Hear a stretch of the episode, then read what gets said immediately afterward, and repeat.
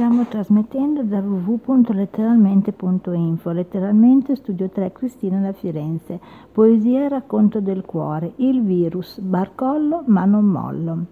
A Venezia, con i viaggi ridotti dei, dei vaporetti, una coppia di Germano Reale nidifica sul pontile di attacco.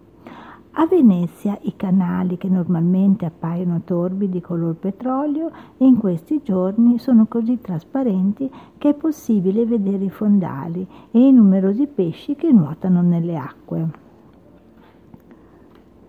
I delfini ritornano a nuotare nei porti italiani. A Sassari un gruppo di cinghiali ha approfittato che la città fosse deserta per fare un giro in centro. Nei parchi di Milano sono ricomparse le lepri che, libere di scorrazzare, donano uno scorcio di libertà certe, per certe specie che l'uomo aveva sempre ucciso per cacciare. Certi spettacoli, come le corride dove l'animale veniva umiliato e deriso, ora sono state abolite. Il mondo continua a vivere ed è bellissimo, costringe in gabbia solo gli esseri umani. Secondo me la natura ci sta inviando un messaggio. Gli uomini non sono indispensabili. L'aria, la terra, il cielo, senza di voi stanno bene. Quando tornerete ricordate d'essere i miei ospiti non i miei padro- e non i miei padroni.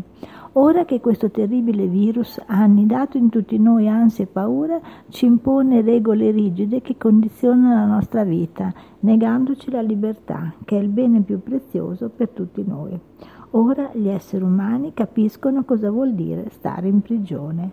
Si vive ogni giorno con precarietà e il futuro lo, per- lo percepiamo incerto.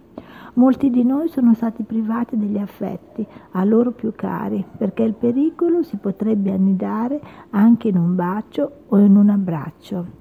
Abbiamo ora tanto tempo a disposizione per riflettere e forse per unire i nostri cuori in azioni e pensieri di solidarietà, di altruismo, senza farci sempre la guerra, ma volendoci bene per essere, ancora, per essere felici ancora per tanto tempo, tutti insieme. Molte persone, dopo tutto questo, dovrebbero cambiare il loro stile di vita, avendo più rispetto per la, per la natura e gli altri esseri umani, perché chi ci ha creato aveva predisposto per noi un modello di vita, una grande famiglia dove siamo tutti fratelli e sorelle.